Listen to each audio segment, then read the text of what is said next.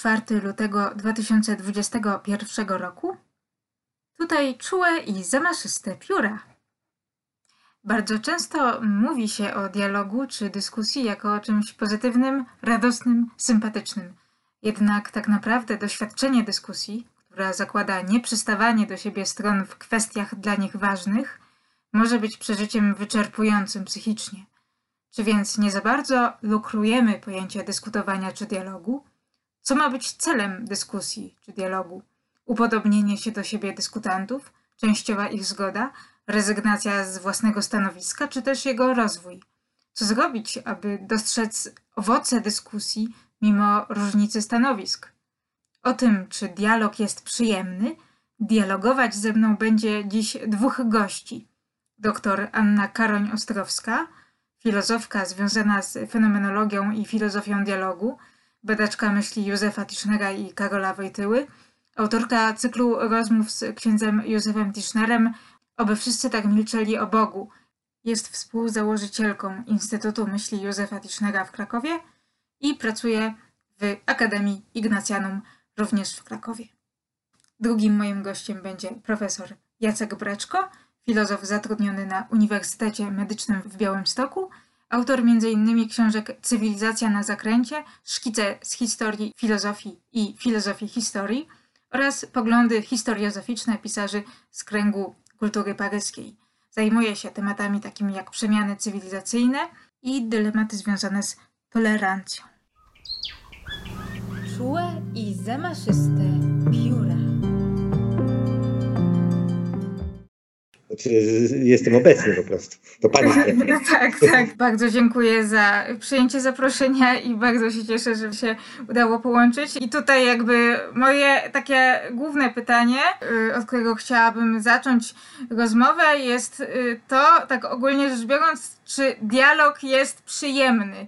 Czy dyskusja jest y, czymś y, sympatycznym, czy, czy to jest przereklamowane? Ponieważ często się nam mówi, że, y, że właśnie dialog jest formą rozwiązywania konfliktów, formą porozumienia, że dialog jest czymś, no właśnie takim, można powiedzieć, miłym.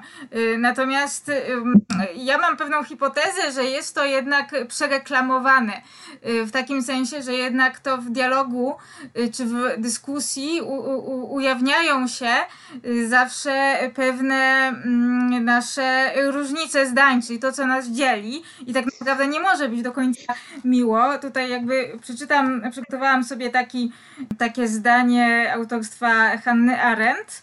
Mm, Odkrywcza cecha mowy i działania wysuwa się na czoło wtedy, gdy ludzie są razem z innymi, nie będąc ani za, ani przeciw nim. To znaczy w zwykłym ludzkim byciu razem. Koniec cytatu. No i właśnie tutaj można trochę polemizować z tym y, zdaniem, ponieważ no, y, rzadko która rozmowa jest tak naprawdę tym zwykłym, takim bezinteresownym byciem razem. Jest, y, rzadko która rozmowa jest bezinteresowna.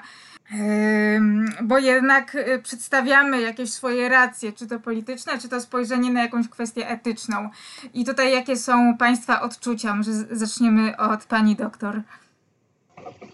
To znaczy, problem polega na tym, że termin dialog, rozmowa, no jest, jest y, terminem y, ogromnie wieloznacznym i właściwie Mhm. każdy, kto wchodzi w jakąkolwiek rozmowę, inaczej ją rozumie.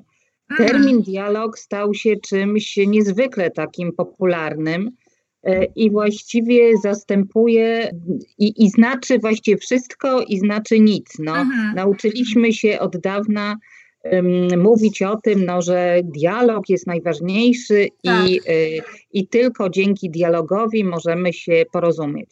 Y, No problem polega na tym, czym jest dialog. No więc ja, ja bym na początku nawiązała do do źródeł myśli dialogicznej, czyli do, do Rosenzweiga, Lewinasa i Tischnera, czyli do, do problemu, co jest istotą rozmowy, prawda? Co jest istotą spotkania. Mhm. A polega ona na tym, żeby porozumieć się w tym sensie, że jedna osoba zadaje mhm. pytanie i to pytanie jest pewnym wezwaniem do rozmowy, wezwaniem do bycia, do obecności, a druga, czyli to ty, na to mhm. odpowiada. To znaczy, no i problem polega na tym, że może odpowiedzieć w trojaki sposób. Aha. To znaczy, może na, pyta- na to pytanie, wezwanie odpowiedzieć pozytywnie, to znaczy Tischner tutaj przywołuje taką swoją metaforę, której, za którą nie przepadam, ale ona jest czytelna na początku tej rozmowy. Myślę, że to jest y, ważne. To znaczy Tischner pokazuje taką sytuację, że dwoje ludzi spotyka się na drodze i ktoś mnie pyta, dokąd prowadzi ta droga. Mhm. I ja mogę zareagować w trojaki sposób. Mogę y, mu odpowiedzieć wprost, to znaczy usłyszeć te jego pytanie, które jednocześnie jest jakimś jego problemem. Mhm, tak. Y, czymś, czymś, co jest dla niego trudne, co go niepokoi, i odpowiedzieć mu wprost, to znaczy, nie wiem, ta droga prowadzi do miasta. Tak, tak. Mogę go oszukać. Mhm. I mogę, trzecia rzecz, mogę po prostu nie usłyszeć tego pytania, y, zlekceważyć go i po prostu iść dalej. Więc dopiero od tego momentu, tej odpowiedzi autentycznej, może coś się między nami wydarzyć. Aha. Więc to nie jest tak, że po prostu y, każda rozmowa jest, może być tak. autentycznym dialogiem czy autentycznym spotkaniem, I to myślę, że jest podstawowy błąd. No, to znaczy, że większość, y, jeżeli w tej chwili patrzymy na, na sprawy przede wszystkim tego, co się dzieje Aha. w polityce, co widzimy tak. w telewizji, co widzimy w różnych dyskusjach i debatach, y, które obserwujemy, czy w których uczestniczymy, to na ogół to się nie wydarza między rozmawiającymi. To znaczy, Aha. każdy mówi swoje, Czyli jakby jest, każdy mówi swoje i jakby nie ma tego momentu usłyszenia autentycznego Aha. pytania i chęci odpowiedzi na nie. To Aha. znaczy tego, że ja traktuję pytanie drugiego jako jakąś jego potrzebę, dramat, Ischner powie biedę, prawda? Aha. W ogóle prowiniencja tak, tak filozofii dialogu, to jest, to jest to wielkie pytanie Rosenzweiga, który pokazuje e, spotkanie człowieka z Bogiem. To znaczy i Bóg, który wzywa Adama, pytając, Aha. gdzie jesteś. Tak, tak. prawda? tak. Jest to takie zapytanie o tę. To jest takie pytanie o wszystko, prawda? To jest tak. to pytanie o wszystko. Gdzie się sytuuje, jakby. Mm. Tak, gdzie jesteś i dopiero, to znaczy i Adam na początku nie odpowiada, czy mówi skryłem się, bo jestem nagi, prawda? Mhm, mhm. I, y, I w tej sytuacji spotkanie autentyczne, czyli dialog autentyczny jest niemożliwy. Dopiero tym, który odpowiada Bogu na to pytanie, gdzie jesteś, jest Abraham, tak, według tak. Rosenzweiga, który mówi, oto jestem. I ta odpowiedź, oto jestem, jest właśnie pierwszą możliwością wejścia w dialog, w rozmowę. Więc e, ja myślę, że to jest bardzo ważne. To znaczy, że warunki możliwości rozmowy, dialogu, Aha. debaty są w gruncie rzeczy bardzo trudne tak, i, tak. i wiele od nas wymagają. To tak. ja tak może na początek. Aha, a propos Pani wypowiedzi, jeżeli dobrze zrozumiałam, dialog, prawdziwy dialog rozpoczyna się od uznania przez rozmówcę, że pytanie, jakie zadaje druga osoba, jest jakimś wewnętrznym wymaganiem tej osoby. Czyli jakby bez tego, można powiedzieć, nie może rozpocząć się taka prawdziwa dialogiczna rozmowa. Czy dobrze to streszczam? No to pytanie, które y, zadaje mi drugi człowiek jest, muszę uznać, że jest to ważne dla niego pytanie, tak, że tak. to nie jest nic błahego, to znaczy tak, i to nawet tak. nie o to chodzi, czy, czy to jest pytanie o to, dokąd prowadzi ta droga, czy o to, czy, czy, kupił, czy kupiłaś bułki, prawda? Tak. Bo jest to, to znaczy chodzi o to, że jest to coś, co ma zacząć nasze jakieś bycie razem, prawda? Mhm, to znaczy tak. chodzi o to, żeby to uznać i to zobaczyć. I dopiero wtedy możemy zacząć. Okej, okay, rozumiem. Można powiedzieć, że faktycznie, no ja tutaj się zgodzę, że czegoś takiego y, brakuje. Brakuje tej takiej wzajemności, y, traktowania, widzenia tego człowieka w tym drugim, który chce rozpocząć y, rozmowę. I teraz jestem ciekawa, co profesor Breczko ma do powiedzenia o tym właśnie pojęciu dialogu, dyskusji, czy to jest przereklamowane pojęcie, czy też nie kusi mnie, żeby odnieść się do tego, co powiedziała pani doktor. Tak, to tak, znaczy tutaj y, trochę mnie kusi, żeby polemizować y, y, z Tischnerem, bo tutaj się pojawił ten wątek, że to jest, że to ma być autentyczne, czyli dialog to będzie autentyczna rozmowa. Tak. Taka oto cecha dialogu odróżniająca dialog od jakiejś błahej rozmowy, że to będzie autentyczne. No, nie wiem, to jest jakby do dyskusji, bo to jest kwestia definicji. Natomiast y, y, sama no bo też można definiować autentyczność na różne sposoby. Tak, to się... dokąd, to, tak, no, tak, możemy się zaplątać w coraz taki bardziej subtelny gąszcz definicyjny. Y, tak wolałbym tego uniknąć. To nawiasem mówiąc mam wspomnienie ze studiów, bo Aha. na studiach w Warszawie mieliśmy seminaria i tam dominowała szkoła analityczna i Aha. była taka grupa studentów, którzy to byli gorący wyznawcy tej szkoły analitycznej, więc seminarium zaczynało się od jakiejś dyskusji, ale dyskusja zaczynała się od tego, że oni wymagali dokładnego definiowania terminów. Czyli jak ktoś coś Aha. powiedział, to zaraz dopadali do tego, który się wypowiedział. Aha, czyli i po prostu trochę się czepi, czepiali. Więc tak. I na tym się to kończyło, bo nigdy nie było końca tej definicji, więc nie było dyskusji. I więc nie ma tak, jeżeli będziemy teraz dokładnie definiować, czym jest, czym jest dialog, czym się różni od rozmowy i czym się różni od dyskusji, co byłoby cenne, to obawiam się, że e, e, to nam zajmie bardzo dużo czasu. A może nawet się nie uda tego zrobić. Tak, skończy się na tych tak. seminariach, na studiach. Więc y, autent, autentyzm jako pewna cecha. Polemika z Tischnerem, która mi się tutaj nasunęła, no to, że są tylko takie możliwości, że ktoś pyta o dokąd ta droga prowadzi, więc możemy odpowiedzieć dokąd prowadzi, czyli przekazać prawdę jakąś, możemy go okłamać, czyli powiedzieć, przekazać informację fałszywą, chociaż wiemy jaka jest prawda i możemy to przemilczeć, czyli e, nie odpowiedzieć w ogóle. Otóż e, wydaje mi się, że po pierwsze jest możliwe, że nie wiemy, dokąd ta droga prowadzi, e, i wtedy mówimy prawdę, że nie wiemy, i to nie musi kończyć rozmowy. Okej, okay, i to jest prawda, i wtedy jest to początek rozmowy. Tak, to jest początek wspólnego poszukiwania. Poza tym, jeżeli chodzi o ten autentyzm, e, e, to nie musimy traktować tego pytania e, poważnie. To znaczy, możemy wyczuć, że ten ktoś zadaje to pytanie i to jest tylko pretekst do rozpoczęcia rozmowy, że on tak mhm. naprawdę nie chce wiedzieć, dokąd ta droga prowadzi, tylko po prostu chce z nami pogadać.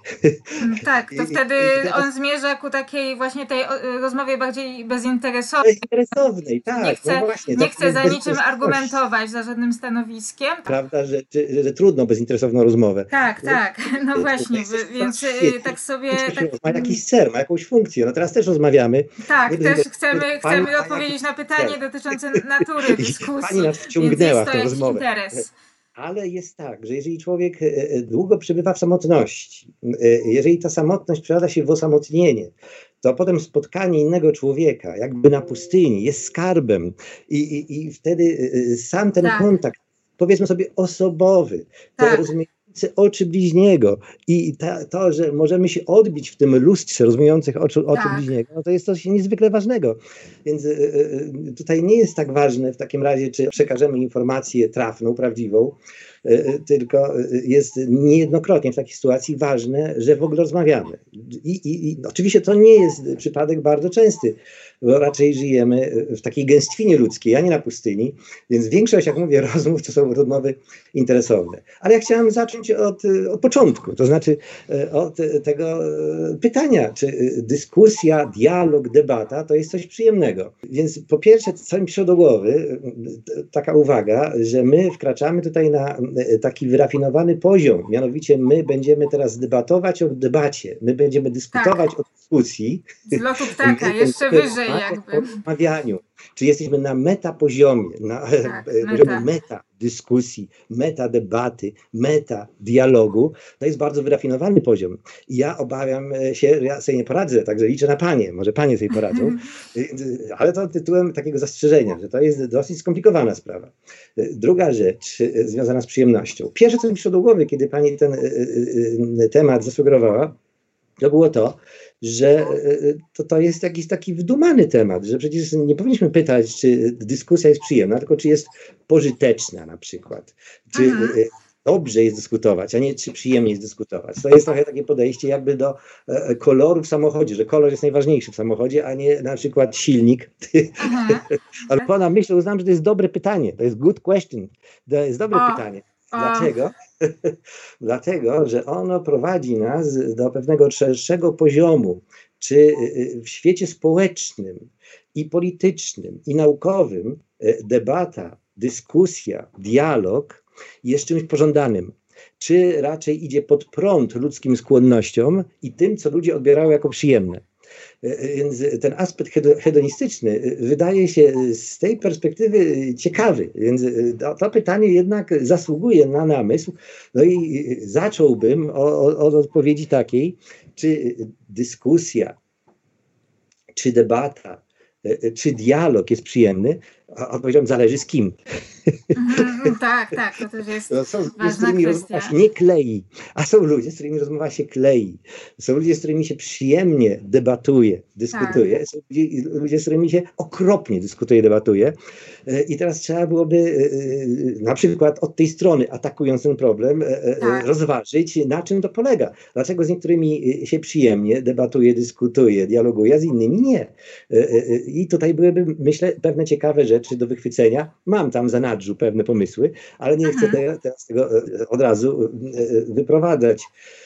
Może tylko jeszcze jedna uwaga, mianowicie pewnym kluczem do takim fundamentalnym do tego, czy to jest przyjemne, jest taki podział, który wziąłem od Giedroycia. Jerzego. Giedroycia. On dzieli ludzi na dwa typy, a to był znawca ludzi. Na typ dialogiczny i na typ monologiczny. Są ludzie w typie monologicznym, którzy wolą monolog, i są ludzie, którzy wolą, są dobrzy w dialogu, czyli typ dialogiczny. Co nie zawsze jest tak, że typowi dialogicznemu sprawia przyjemność dialog, a typowi monologicznemu monolog, ale zwykle tak jest chyba. Mhm. Inna kwestia, czy przyjemnie się rozmawia z typem monologicznym, czy przyjemnie się rozmawia z typem dialogicznym. Teraz od strony odbiorcy. To jest kolej, tak. kolejna kwestia. Tyle na razie. Proszę bardzo. Mhm.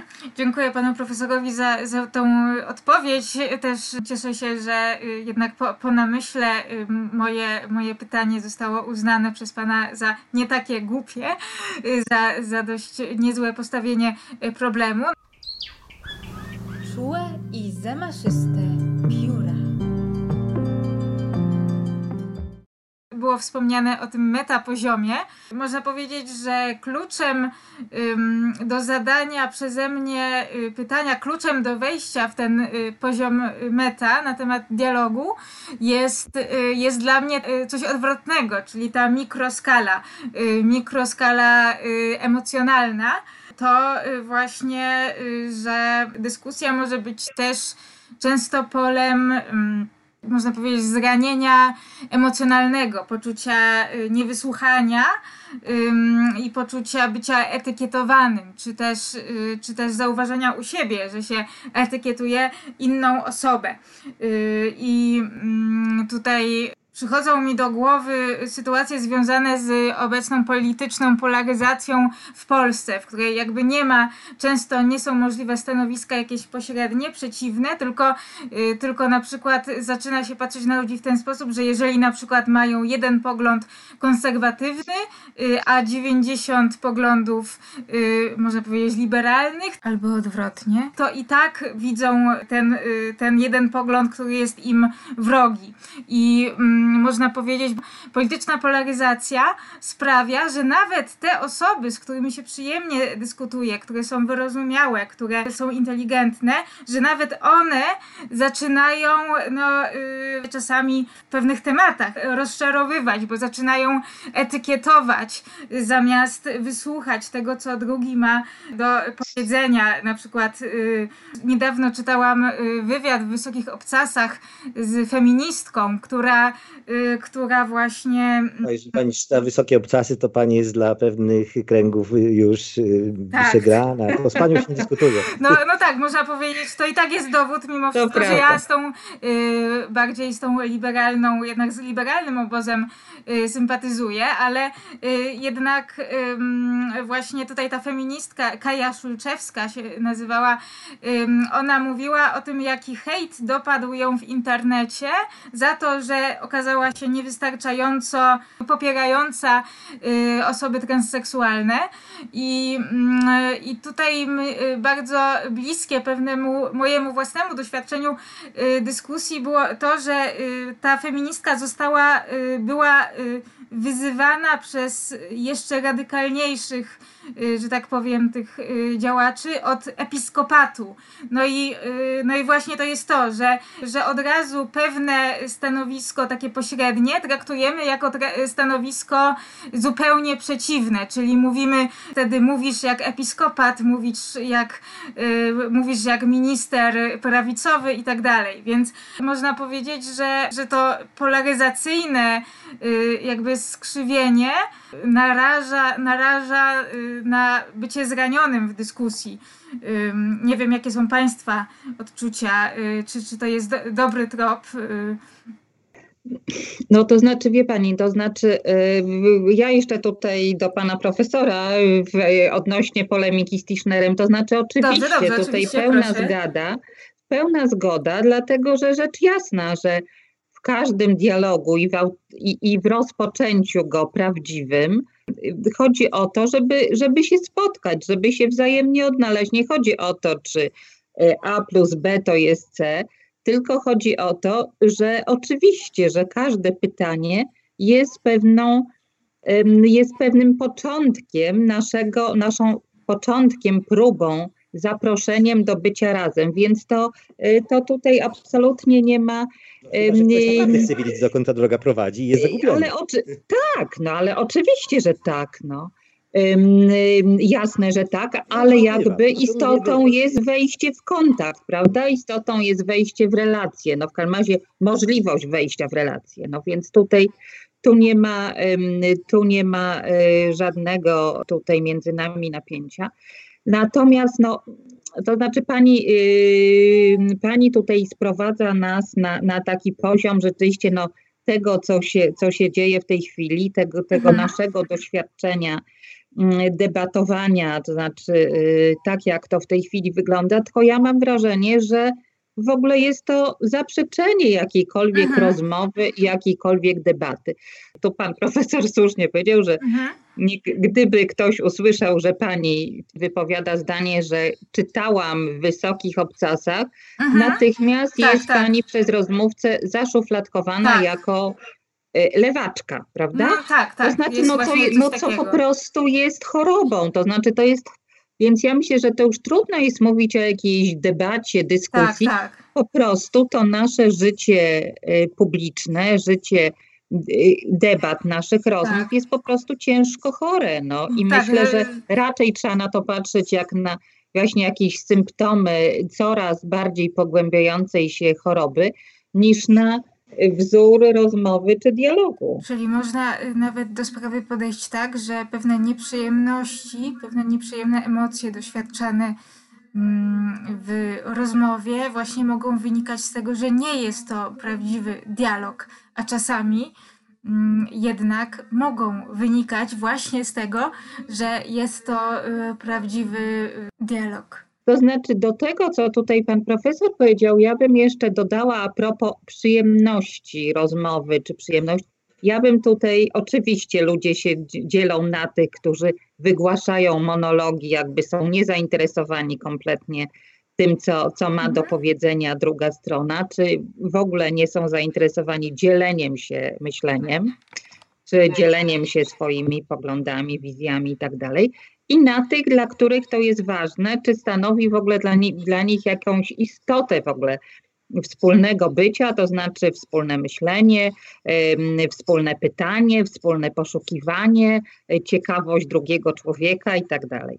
Więc no, ja bym do tej przyjemności dodała jeszcze problem poczucia bezpieczeństwa. Mhm, tak, to jest Bo bardzo myślę, ważne. że to poczucie bezpieczeństwa jest czymś ogromnie ważnym, a polega ono na tym właśnie, i tutaj odwołując się do tego, co pani powiedziała, Tak, o to mi właśnie trochę chodziło, jak y, mówiłam o tych emocjach jednostkowych. y, polega ono na tym, że ja mówiąc, Mhm. y, mam poczucie, mam nadzieję, że drugi chce usłyszeć to, co naprawdę mam do powiedzenia, a nie, że Tak. przykłada y, natychmiast do tego, co mówię, jakieś swoje kalki, mm, jakieś swoje wizje y, i jakieś, no, można powiedzieć po prostu to krzywe zwierciadło Kartezjusza, prawda? Mhm. To znaczy, bo, czyli w rozmowie, w dialogu, w dyskusji, zniszczyć. Czyli poczucie bezpieczeństwa jest tutaj oczywiście Tak, bardzo tak, osłabione. tak. Prawda? To znaczy zniszczyć, zaprzeczyć i to jakby Pokonać za wszelką cenę. Ośmieszyć właśnie. Ośmieszyć, trochę- tak. Myślę, że ośmieszenie jest jakby jeszcze gorsze y, od chęci zniszczenia, bo ośmieszenie jest czymś, co człowieka ym, upadla. Jeżeli ktoś jest pokonany, ale jest, jest takim wrogiem, no to ma pewną powagę, tak? Natomiast osoba ośmieszona jest, no czuje się tak bardzo niepewnie. Mm. No to jako przypis dałbym metodę elenktyczną Sokratesa, czyli tą właśnie metodę destrukcji, rozbijania. To jest pewien sposób dyskutowania, który kończy się e, absurdem wy- wywiedzionym z tezy wyjściowej tego, z kim się rozmawia. I ten ktoś jest w ten sposób, no właśnie, ośmieszony.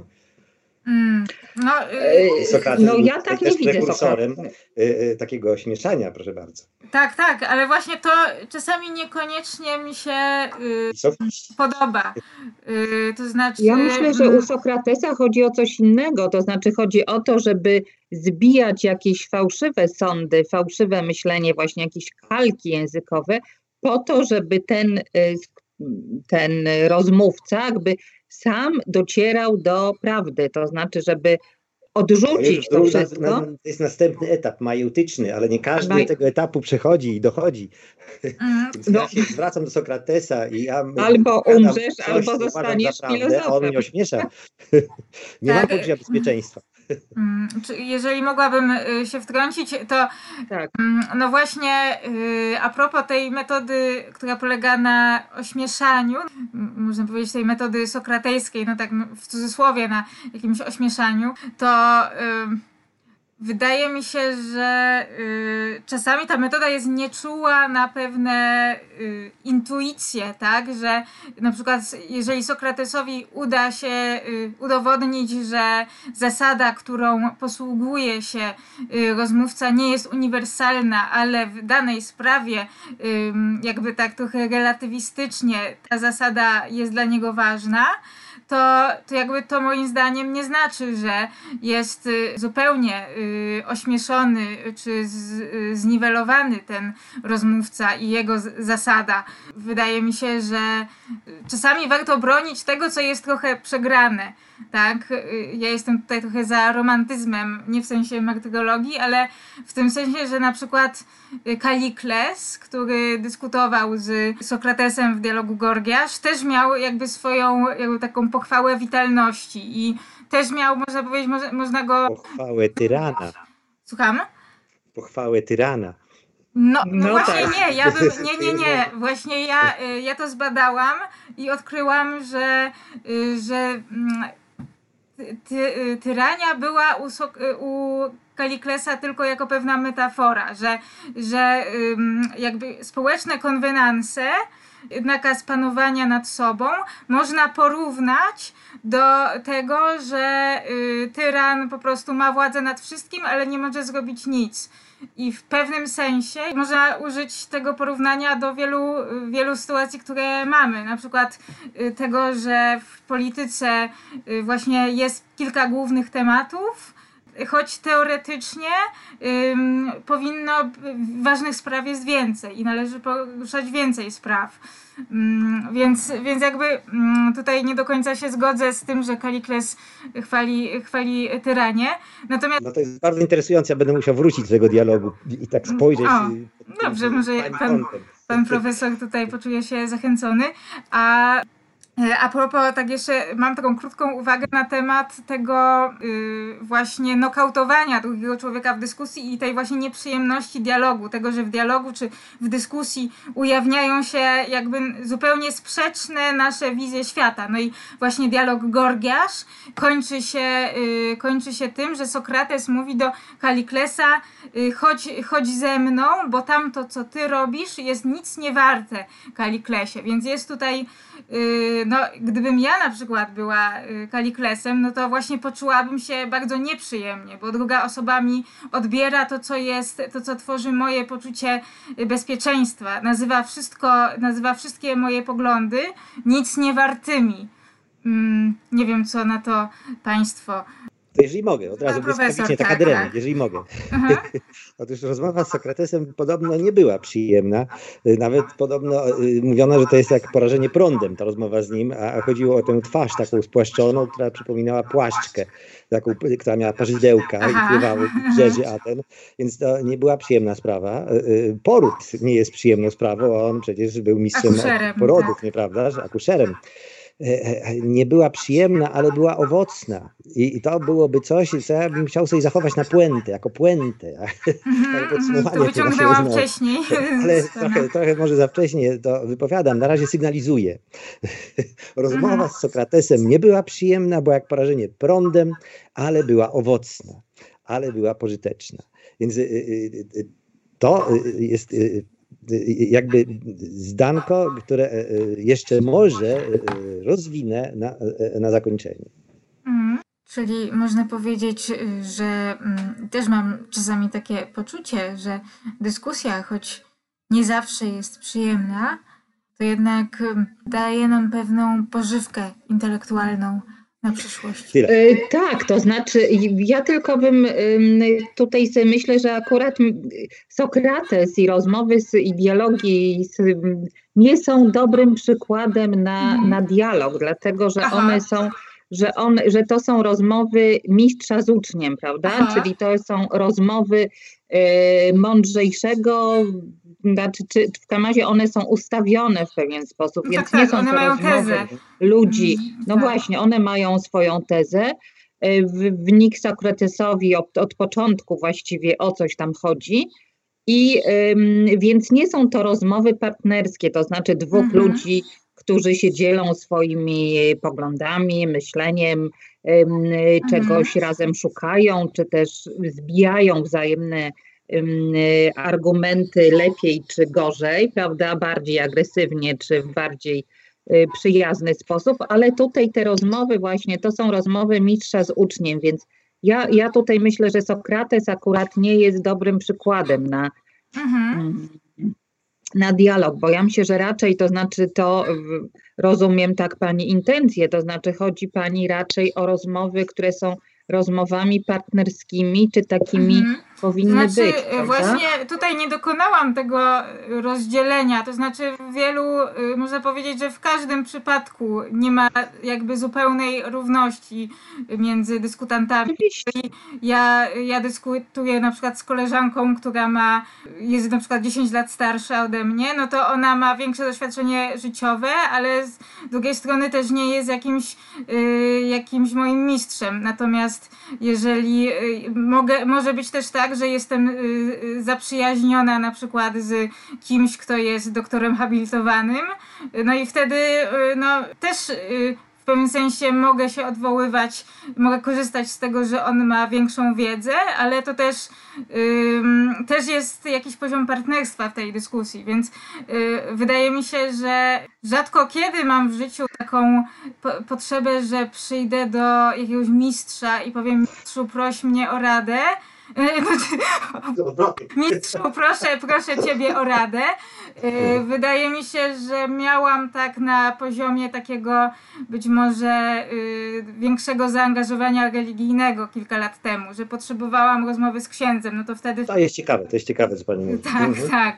Natomiast tak ogólnie to, y, to reprezentuje bardziej taki pogląd, że faktycznie, że jakaś większa wiedza rozmówcy wcale nie, mm, nie oznacza y, tego, że jest jakaś tam duża nierówność, że nawet czasami ten, ten młodszy potrafi zbić z tropu starszego. Tak, no ale na tym polega, tak, no na tym polega rodzaj partnerstwa, że wzajemnie chcemy się mhm. usłyszeć i, i to nie tak. ma znaczenia, czy ktoś jest um, bardziej wykształcony, czy ma większe doświadczenie, mhm. bo to nawet nie o to chodzi. No zawsze oczywiście ta mhm. nierówność istnieje. Y, natomiast no, chodzi o to, czy chcemy rozmawiać, czy chcemy się tak. usłyszeć wzajemnie, czy nie. No i, tak, i to tak, myślę. No to natomiast mówię, ja dlatego mówiłam o tutaj oddzieliłam Sokratesa, dlatego że no, są to ustawione pewne rozmowy. Tak, nie no, wiadomo. Czułe i zamaszyste pióra. Coraz bardziej mam wrażenie, że to, co się dzieje mhm. w tej chwili, to znaczy i to się dzieje coraz gorzej, to znaczy, mhm. że e, te, te rozmowy, te, te debaty, które, w których uczestniczymy, czy które obserwujemy, no są coraz bardziej dwoma monologami. monologami to znaczy tak. coraz bardziej, ja na przykład zaobserwowałam taki moment i to już było dość dawno temu, kiedy na przykład są dwie osoby w telewizji mhm. i y, no, w normalnej rozmowie jest tak, że ludzie na siebie patrzą, prawda? Tak, że ludzie na siebie nie, patrzą, nie że się słuchają, że, że potakują albo nie, albo są źli, albo są rozśmieszeni. W każdym razie jest to jest reakcja jakaś mhm. na to, co tak, mówi tak, druga strona. Właśnie... Natomiast tak. od dłuższego czasu obserwuję to, że ludzie patrzą w ekran albo patrzą wyłącznie na prowadzącego i po prostu mówią swoje gotowe zdania. Tak. Y, po prostu wypowiadają się, mhm. kompletnie nie, y, nie będąc zainteresowanymi tymi, tym, co mówi druga strona. Po mhm. prostu mówią to, co mają do powiedzenia, koniec. Albo rzeczywiście to, o czym pani tutaj wspomniała, mhm. to znaczy jest to atak, szufladkowanie tak. natychmiast właśnie. Mhm. Y, ja tutaj jeszcze właśnie mam takie pytanie, można powiedzieć, specjalnie skierowane do, do Pani, y, ponieważ właśnie mm, chodzi mi o ten cykl rozmów z Józefem Tischnerem i mm, właśnie tutaj się pojawia trochę w pewnym sensie trochę to, o co mi dzisiaj też chodzi w, w naszej rozmowie, y, o prowadzeniu dyskusji, ale też jakimś właśnie tem, y, o tym, że czasami towarzyszy temu rozczarowanie rozmówcą, czy rozczarowanie tym mistrzem, tutaj zacytuję, mm, jest właśnie w książce Oby, oby wszyscy tak milczeli y, o Bogu, pojawia się taki y, temat, że mówi pani do księdza Tischnera, że ma dwie grupy słuchaczy, że jedni są tacy bardzo nabożni wobec niego, drudzy się oburzają na wszystko, co on powie, że te reakcje y, nie są sensowne, nie ma merytorycznych polemik. Ksiądz Tischner odpowiada, no to co ja mam na to poradzić, a pani y, zadaje taki, no, ma taką długą wypowiedź. Y, obawiam się, że jest w tym także sporo winy księdza. Ksiądz nie wchodzi w rozmowę z tymi, którzy inaczej myślą. Nie jestem przekonana, czy tak naprawdę wsłuchuje się ksiądz w ich rację. Natomiast ma ksiądz niezwykłą łatwość riposty, a jeśli na dodatek polemiki toczą się na oczach zgromadzonej publiczności z błyskotliwym poczuciem humoru, po prostu zdmuchuje ksiądz przeciwnika. Jest to niezwykle efektowne, ale nie ułatwia porozumienia. I tutaj jeszcze dalej jest taki fragment, że yy, wspomina Pani o pewnym żalu yy, studentów, uczniów yy, Tischnera, yy, którzy mają pewien żal, że ksiądz Tischner z nimi za mało rozmawia kiedyś próbowaliśmy polemizować z księdzem na jednym seminarium, to się ksiądz na nas obraził. Wtedy on odpowiedział, ja się nie obrażam. Więc jakby tutaj trochę chciał, jakby można powiedzieć, że chciał zniwelować y, ten, nie chciał do końca się przyznać do, y, do tego, że, że mógł trochę jakby mm, potraktować w niewystarczająco dobry sposób rozmówcę. Tutaj oczywiście ja nie, nie znam, nie byłam wewnątrz tej, tej sytuacji, ale wydaje mi się, że zwłaszcza ten pierwszy cytat, ten właśnie o tym, że y, błyskotliwe poczucie humoru Tischnera w pewnym sensie czasami nie prowadziło do porozumienia, że, że ten, y, że właśnie tutaj można y, mówić o pewnym problemie. To, to znaczy, no tak, to znaczy ja, ja patrzę na to w tej chwili z pewnym dystansem, bo myślę mhm. sobie, że w gruncie rzeczy, znaczy wtedy, wtedy tak mi się wydawało i wtedy nam się tak wydawało.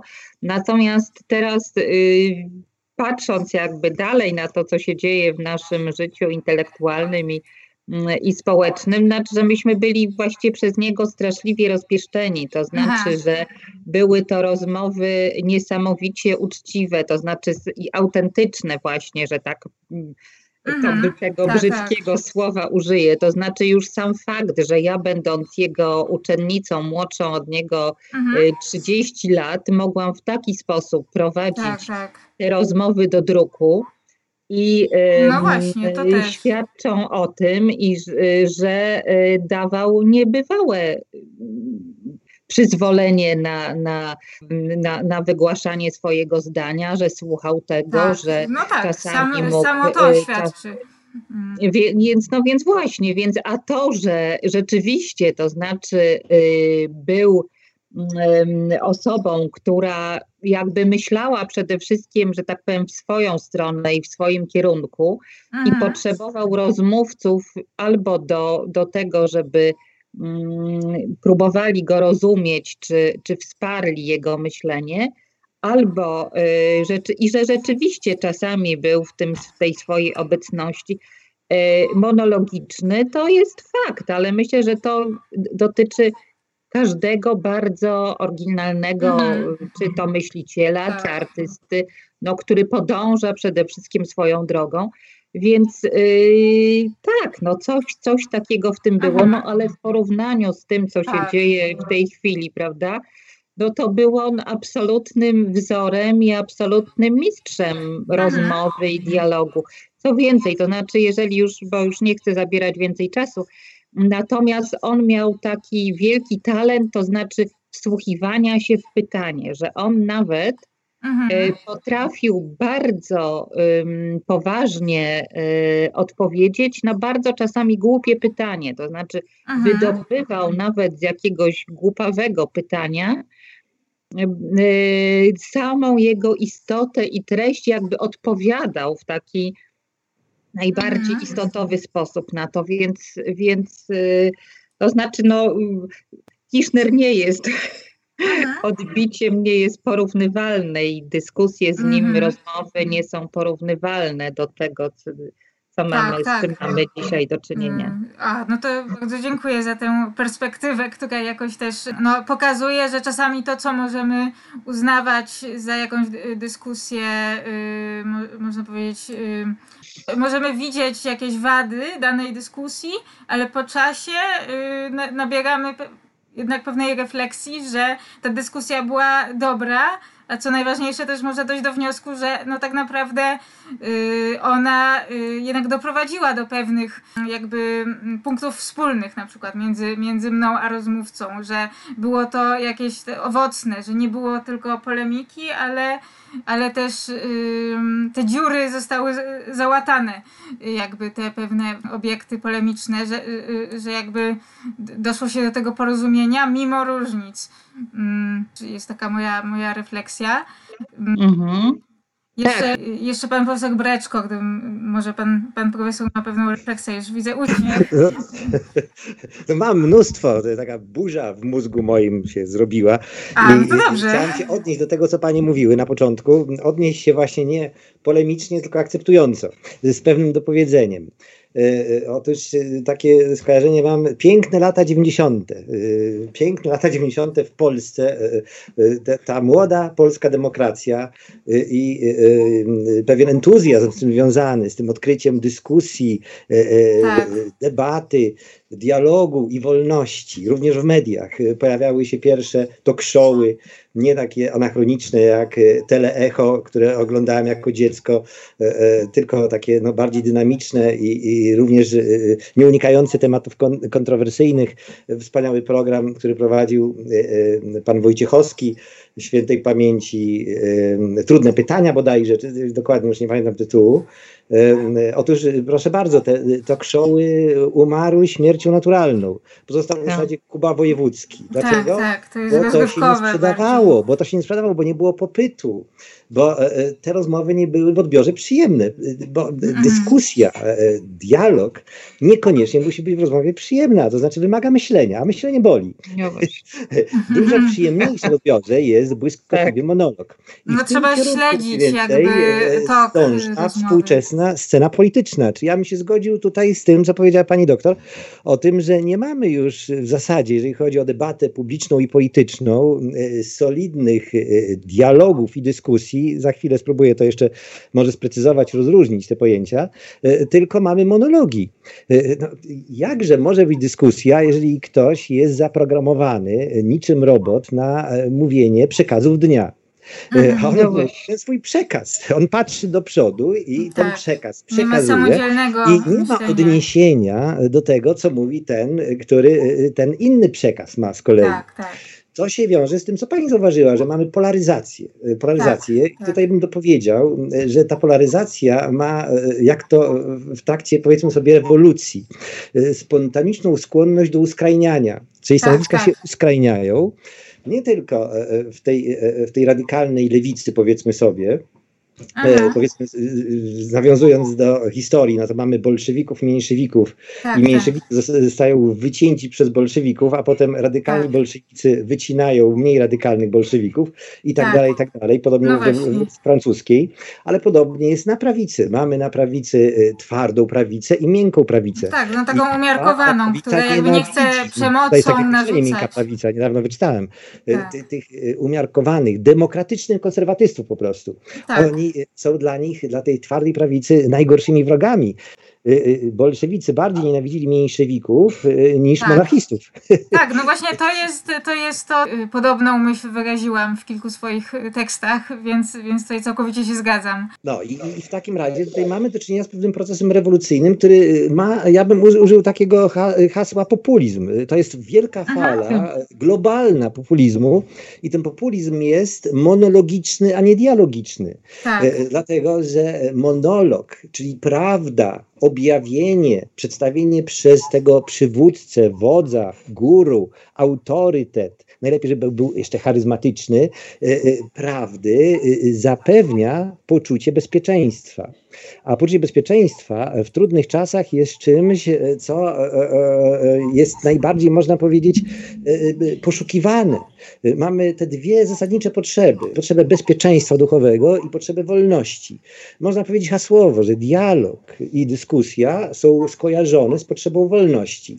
Natomiast monolog jest objawienie prawdy formy mhm. monologu, jest powiązane z poczuciem bezpieczeństwa.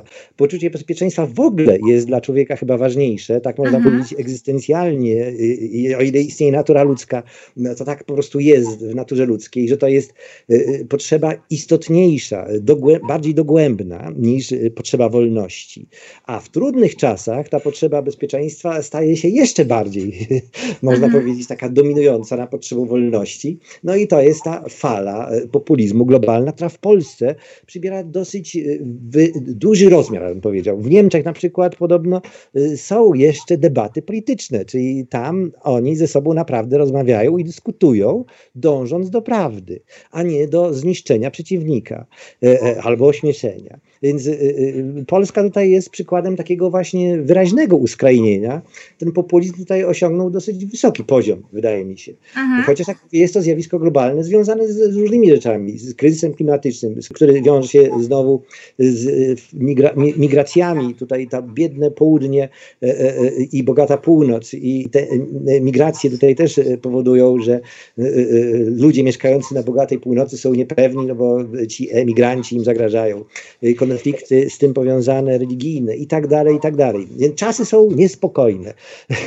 Mhm. Zazwyczaj czasy są niespokojne, ale tym razem trochę bardziej niespokojne. Mm, ja, ja bym jeszcze właśnie trochę polemicznie się odniosła do tej y, potrzeby bezpieczeństwa jako y, Potrzeby fundamentalne. Czegoś, co jest przeciwko y, dialogowi. Można powiedzieć, że jeżeli ja chcę wkroczyć w dialog, to w tym dialogu właśnie w pewnym sensie no, chcę jednak argumentować za swoim stanowiskiem. Oczywiście mogę pójść na pewne kompromisy i przyjąć punkt widzenia drugiej osoby, natomiast wydaje mi się, że pewne takie poczucie samoutwierdzenia w swoich poglądach jest potrzebne, yy, nawet właśnie na poziomie emocjonalnym, który też jest ważny, jest, jest moim zdaniem niezbędne do tego, żeby, żeby dialogować i, i przekonywać. Moim zdaniem właśnie to poczucie, jeżeli ja sobie wyobrażę siebie jako osobę dialogującą, osobę rozmawiającą, to właśnie moje poczucie bezpieczeństwa niszczą ci, y, którzy jakby no właśnie mm, nie zapewni, jakby chcą właśnie mnie zniszczyć być może no jest to pewna dialektyka. No tutaj pani doktor na początku rozmowy powiedziała o tym, że jednak ten, y, że jednak ten rozmawiający, ten współ, nasz rozmówca powinien y, też nam zapewniać pewne poczucie bezpieczeństwa. Czyli wydaje mi się, że można powiedzieć, że dialog jest tym, co można łączyć właśnie z poczuciem bezpieczeństwa Y, z możliwością też, bo to moim zdaniem, bo jest pewna taka w liberalizmie, jest pewna taka jakby też tendencja, że musimy y, konfrontować swoje punkty widzenia w takim sensie, żeby je, y, no trochę taka metoda Popera, żeby je obalić, żeby, żeby zachowywać się tak, jakbyśmy chcieli sfalsyfikować. Sfalsyfikować, sfalsyfikować tak, tak. O tym potem może. O sfalsyfikować potem. nasz punkt widzenia. Natomiast ja się niekoniecznie z tym zgadzam. Myślę, że, że jednak no, ja jestem jakby, moje myśli, moje wnioski są moim pewnym bogactwem. I oczywiście to nie znaczy, że ja chcę narzucić je wszystkim, ale też nie chcę być całkowicie niszczona, falsyfikowana przez rozmówcę. O, tak bym to streściła którzy by chciał. To tak, znaczy, ja tylko ja króciutko, to znaczy ja się tutaj zgadzam e, z tym, co pan profesor mówił, no trudno się nie zgodzić. Natomiast tutaj co do... nie, nie, nie, no po prostu ważne rzeczy, no i opis rzeczywistości taki, jaka niestety jest, no. Natomiast co do tego poczucia bezpieczeństwa, to znaczy, bo ono tak się nam, e, tak nam zaiskrzyło wielowymiarowo, to znaczy ja myślę, że to poczucie bezpieczeństwa, jakie daje, jakie daje populizm, czyli właśnie, czyli e, ci wielcy guru, te wielkie postacie, jest poczuciem bezpieczeństwa ludzi przerażonych, e, strachliwych, niepewnych siebie, mhm. którzy no tak, potrzebują mieć takiego, takiego, nie wiem, to znaczy patriarchalnego mhm. ojca, mhm. mistrza, tak, tak. który wyjaśni im świat, powie jak, lud, jak wszystko. Tak, jak, jak wszystko tak naprawdę wygląda i da im na tacy pewno, pełną prawdę, którą oni skonsumują. Tak. Natomiast, no i to jest znaczy takie I, i jeszcze poczucie... powie, jak, co robić, czyli tutaj jest nie tylko prawda, Oczywiście. ale i wskazanie. Działanie, prawda? Tak, nie, nie, no, prawda no nie, i dobro. Prawda? I wtedy, I wtedy jest się w pełni bezpiecznym, no, bo ma, ma się całą, że tak powiem, no, wszystko na tacy, no prawda? Wszystko na tacy, wystarczy to skonsumować i jest fantastycznie. No więc jest to iluzoryczne poczucie bezpieczeństwa, to znaczy poczucie bezpieczeństwa ludzi, ludzi właśnie zagrożonych, niepewnych. Tak. Natomiast y, ja mówiłam o poczuciu bezpieczeństwa, które daje dialog, to znaczy, y, bo ścieranie poglądów i mhm. to, że pokazujemy sobie nasze różne punkty widzenia, daje zupełnie inne poczucie bezpieczeństwa, bo nawet jeżeli ja jestem kontrowana w moich mhm, poglądach, mhm. ale jest to autentyczna rozmowa, tak. to, y, to, to właśnie mi daje poczucie bezpieczeństwa, daje mi tak, poczucie tak, jestem wy, wysłuchana. Tak. To znaczy wysłuchana, a jednocześnie, no, nawet jeżeli jestem skrytykowana, to, y, to też mi daje y, coś ważnego. No, to znaczy również to, że ten drugi potraktował mnie serio, prawda? Tak. To znaczy, że um, i to bycie wzajemnie dla Aha. siebie serio daje poczucie bezpieczeństwa. Mm, tak, tak. I, I, mogę o tym nawet tutaj odpowiedzieć krótko na mm, podstawie własnej dyskusji. Zapadła mi na przykład w pamięć taka dyskusja sprzed jakiegoś czasu o tym, że ja bym raczej nie wstawiła się za pewnym aktywistą, ponieważ mam pewne mm, swoje subiektywne kryteria, które nie pozwalają mi się za nim wstawić. No to tutaj mój rozmówca nie zgodził się z tymi subiektywnymi kryteriami. Uważał, że nie powinny one tutaj grać roli. Tutaj jakby był obszar dość dużej niezgody, wręcz kłótni. Bo ja właśnie postrzegam demokrację właśnie jako mm, coś, co jest chyba przez obie strony sporu krytykowane, że sama jakby um, ustalam kryteria, według których kogoś poprę albo nie poprę. Natomiast y, w toku tej naszej dysku dyskusji zgodziliśmy się co do tego, że i to właśnie wykrył mój rozmówca, że ja mam taką szlachetną, jego zdaniem, postawę, że, prawo, że prawa człowieka należy sobie wywalczyć. Czyli, że naturalna jest sytuacja, że nikt nie poprze danej osoby od razu, że każdy aktywista, każdy walczący o coś przemawia do subiektywnych kryteriów każdego innego obywatela czy innego aktywisty. Mimo różnic odkryliśmy więc pewien fundament, który razem z rozmówcą podzielamy. I to był jakby taki owoc tej dyskusji. No tak. To znaczy, bo taka wszechwiedza, czy świadomość, no, że tylko ja mam, y, mam prawdę, a wszyscy inni muszą się ode mnie uczyć, no jest, znowu jest postawą tyrana, który w gruncie rzeczy jest przerażony tym, że może dojść do jakiejś konfrontacji, bo, ale to jest wszystko poziom jakiejś takiej heglowskiej walki bo to jest, to znaczy ustawianie drugiego jako właśnie, to znaczy kto, kto będzie panem, kto będzie niewolnikiem, prawda? Mhm. Tak, nie ma tej y, równości, tylko kogo sobie podporządkowuje, prawda? Tak. To znaczy nie ma no. no, kto mnie zdominuje, no więc właśnie, no to znaczy czy, czy albo, albo ja go zdominuję, albo on mnie, no więc Natomiast y, to, czym to znaczy to poczucie bezpieczeństwa, o, o, którym mówiłam, jest takim wzajemnym towarzyszeniem się i wzajemnym wspieraniem się. Mm, tak, Więc... tak. No, zgadzam się, tak. Można mieć poczucie bezpieczeństwa nawet jak się jest krytykowanym, ale właśnie serio, tak jak tak. pani doktor mówi. Mm, już będziemy zmierzać ku końcowi. Jeszcze może oddam głos panu profesorowi. Chyba, że pani doktor. Na tą puentę, której, na tak, którą tak. czekamy. To tak. Dobrze, to, to proszę tą puentę. Czułe i zamaszyste Można powiedzieć, że tak. takim przykładem dążenia do prawdy w nauce, y, y, y, kazusem jest taki spór Bora z Einsteinem, mhm. kiedy to oni dyskutowali na temat teorii nieoznaczoności i hasłowo tego, czy Bóg gra w kości. I tam mhm. była, jest koncepcja Bora i ona jest atakowana w imię prawdy przez Einsteina.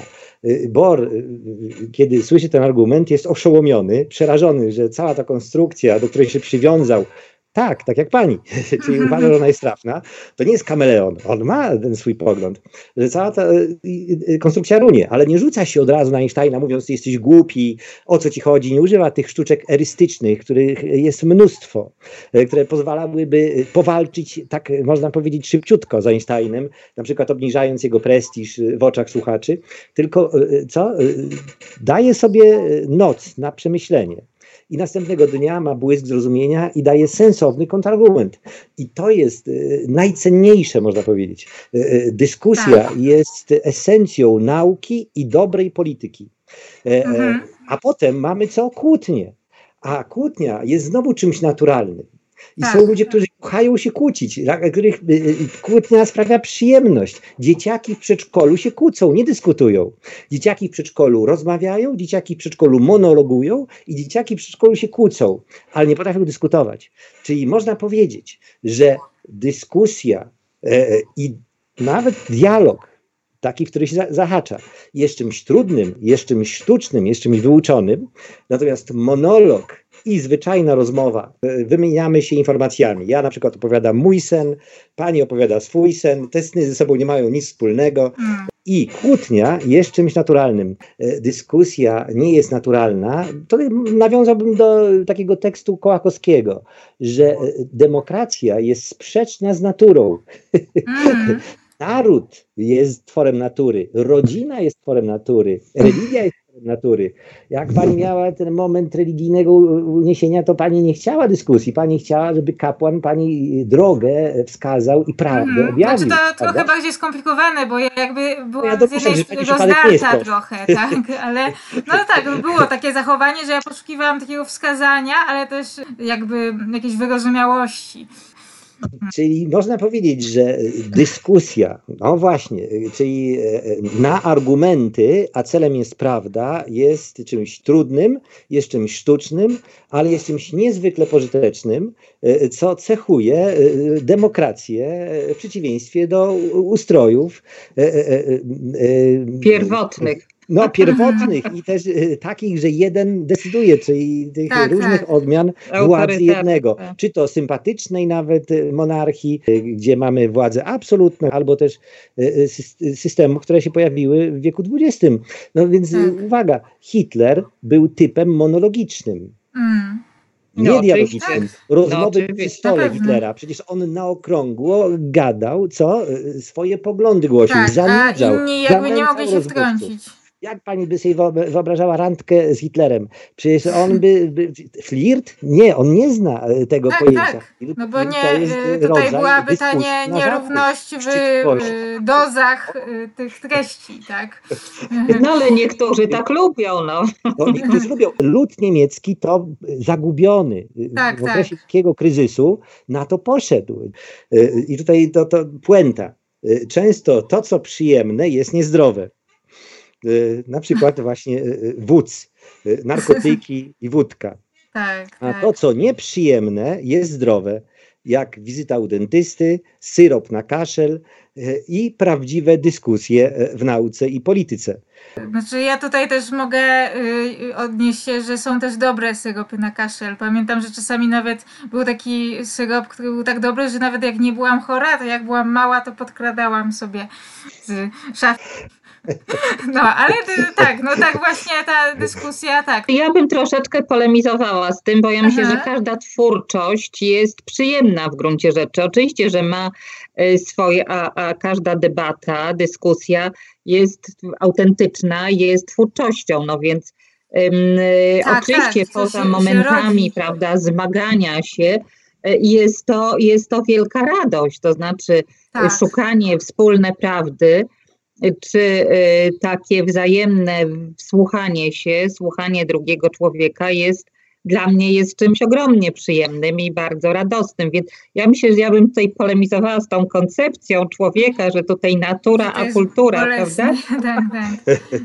Kołakowski tak tu się kłania, ale no nie, to tak, no generalnie się zgadzam. No chociaż uważam, że zgubiliśmy przyjemność, radość właśnie szukania się, odnajdywania się, a, a poza tym, no rzeczywiście, no, czas, w którym żyjemy, jest czasem, y, w którym jakby nie ma na to czasu. Rzeczywiście, to znaczy w mhm. tym, mm, w tym czasie, no, który jest czasem jakoś rewolucyjnym, tu się z panem profesorem zgadzam, czasem, czasem populizmu, czasem, gdzie osobowości autorytarne, cieszą się największą popularnością. No tu oczywiście, no żeśmy nie dotknęli problemu internetu, prawda, i to jak to, mm, jak to tak. wpływa na wszystko, prawda, to jest inna kwestia, który internet z natury swojej jest monologiczny, prawda? Tak. Internet też ujawnia naturę ludzką. He. No tak. Blokowanie, że można zablokować osobę, która nas y, ciągle z nami na przykład chce polemizować. I... Odwrotnie, pudło, tak zwane pudła rezonansowe, że e, ludzie się grupują w takich grupach, subkulturach, e, tak. gdzie jest zgoda właśnie. Oni Gdzieś, tak. wzmacniają tak, płaskoziemcy, przeciwnicy szczepionek, oni tak, są tak. przekonani o własnej racji. Mm, Tam tak, nie ma dyskusji, tak, tylko to jest, jest takie wzmacnianie na, się, tak. A nie falsyfikacja poperowska, bardzo trafna i słuszna jako metoda naukowa. A, no tutaj, a tutaj muszę się zgodzić też, y- ja, pani y, doktor polemizowała ze mną, a ja tutaj się zgadzam. Otóż typ dialogiczny, jeżeli nauczy się dyskutować, czyli lubi w ogóle to jakby spontanicznie, jeszcze tą sztukę posiądzie, to jeżeli ktoś y, się nauczy jakiejś sztuki, to jak ze sportem jest. Potem mu to sprawia przyjemność. Mm.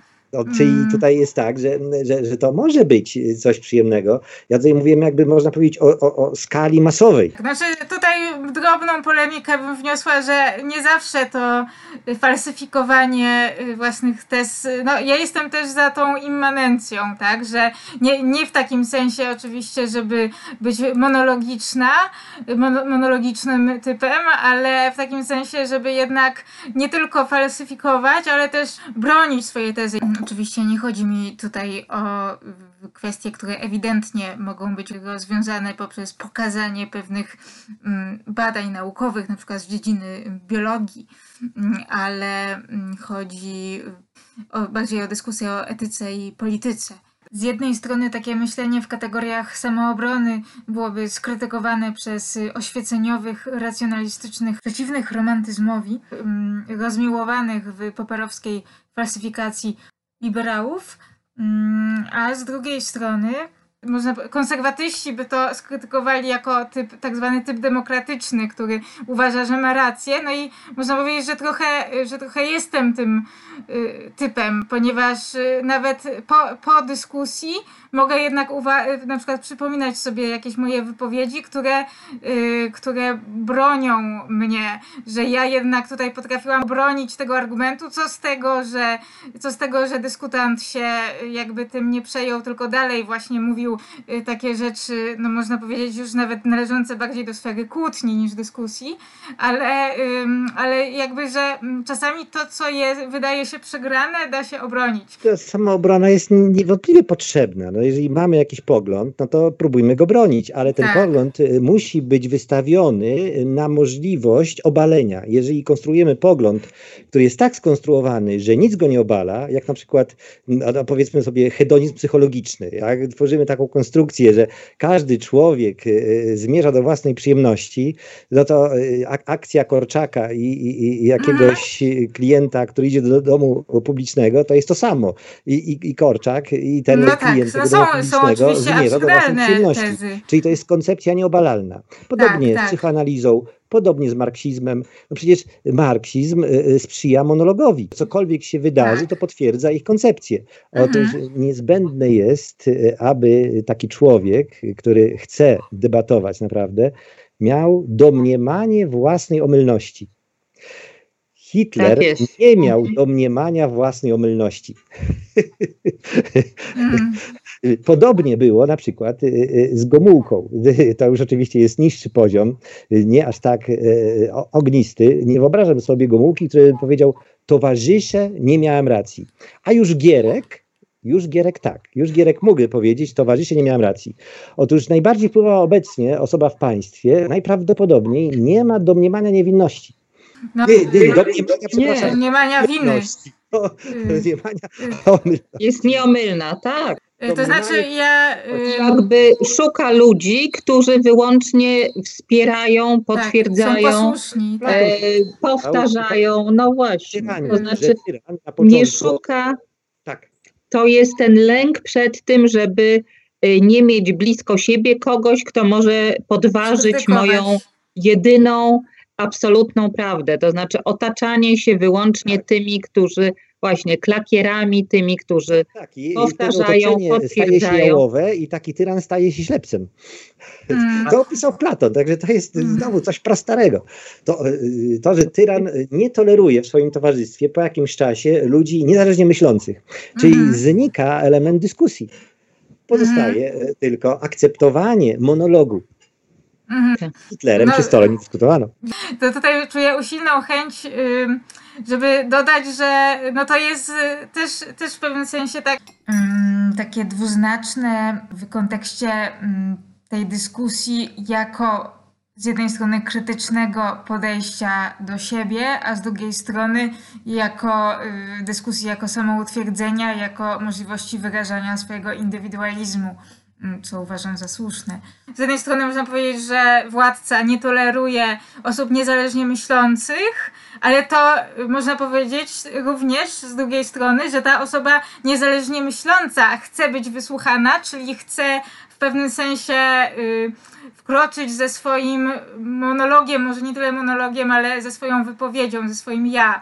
I tutaj na przykład y, jako pewne zobrazowanie tego, co chcę powiedzieć, też użyję pewnego cytatu z y, Tischnera, chyba z Etyki Solidarności, że należy, w dialogu należy przyznać, że każda strona ma trochę racji. I to jest jakby bardzo pocieszające, również w kontekście tej samoobrony yy, cytat, ponieważ nie tylko ja przyznaję, że druga osoba ma trochę racji, ale też mogę przyznać, że ja mam trochę racji. I to jest myślę też pod tym względem bardzo dobre. I tym wesołym akcentem. Tak. Kończymy. Dobrze, dobrze. Bardzo dziękuję za rozmowę. Dzięki. Do widzenia. Dziękuję. Do widzenia. Gośćmi dyskusji w programie Czułe i zamaszyste pióra w Radiu Klank byli filozofowie dr Anna Karoń-Ostrowska i profesor Jacek Breczko.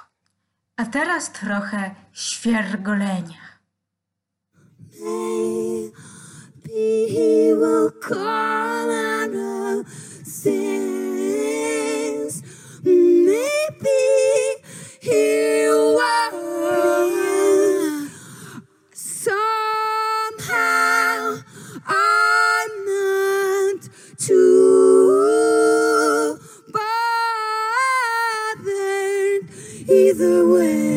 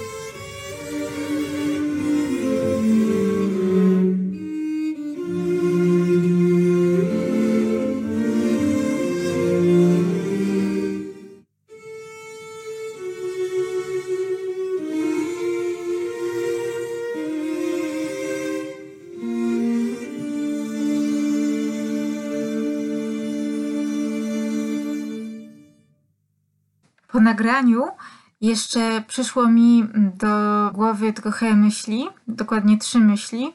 I tutaj mm, jeszcze dodam je w ramach takiego mojego monologu. Y, po pierwsze, na dyskusję, mm, jak to zresztą pokazała ta rozmowa z moimi gośćmi, y, należy patrzeć jak na proces, a nie wyłącznie na poszczególne momenty tej dyskusji. Zwłaszcza patrzymy mm, na momenty niezgody, choć akurat ta dyskusja z moimi gośćmi nie zawierała na szczęście jakichś e, dramatycznych momentów niezgody. Po drugie, im więcej się rozmawia, tym więcej można znaleźć takich momentów właśnie pocieszających, umożliwiających jakieś złagodzenie sporu. Czyli odwrotnie, można powiedzieć, że jeżeli spór przebiega z kimś monologicznym, czy też unikającym rozmowy, to prawdopodobieństwo znalezienia takich punktów wspólnych jest mniejsze. Po prostu ta osoba wygłosiła swoje zdanie i już wychodzi. Jest jakby jak właściciel sklepu, który ten sklep zamyka. Mm. I po trzecie, tak a propos tego bronienia własnego stanowiska i byciu przeciw mm, falsyfikacji, no muszę przyznać, że jest jednak, y, mimo tego, że nadal jestem za jakimś bronieniem własnych poglądów, to jednak jest, przyznam, że jest takie uczucie niepewności, przynajmniej we mnie, że jeżeli wszyscy się ze mną dookoła zgadzają, to czuję, że coś jest nie tak. Mam wtedy jakieś podejrzenia, a może oni mnie nie rozumieją, a może są leniwi, może nie chce im się myśleć. Tak więc pełna zgoda z kimś może budzić niepewność, taką samą jak bycie samemu naprzeciwko całego świata polemistów. Czyli po raz kolejny tutaj okazuje się zwolenniczką arystotelesowskiego złotego środka, mm, którego obrona jest tak naprawdę, mm, przynajmniej w dzisiejszych czasach, romantyzmem. Jeszcze dodam, że chyba najlepszym podsumowaniem, chyba najlepszą definicją oddającą słodko-gorzki charakter dyskusji, praktyki dyskutowania, było określenie, które jakby w toku rozmowy się wytworzyło, dzięki też yy, współdyskutantom, że dyskusja jest jak dobry syrop na kaszel. Tak,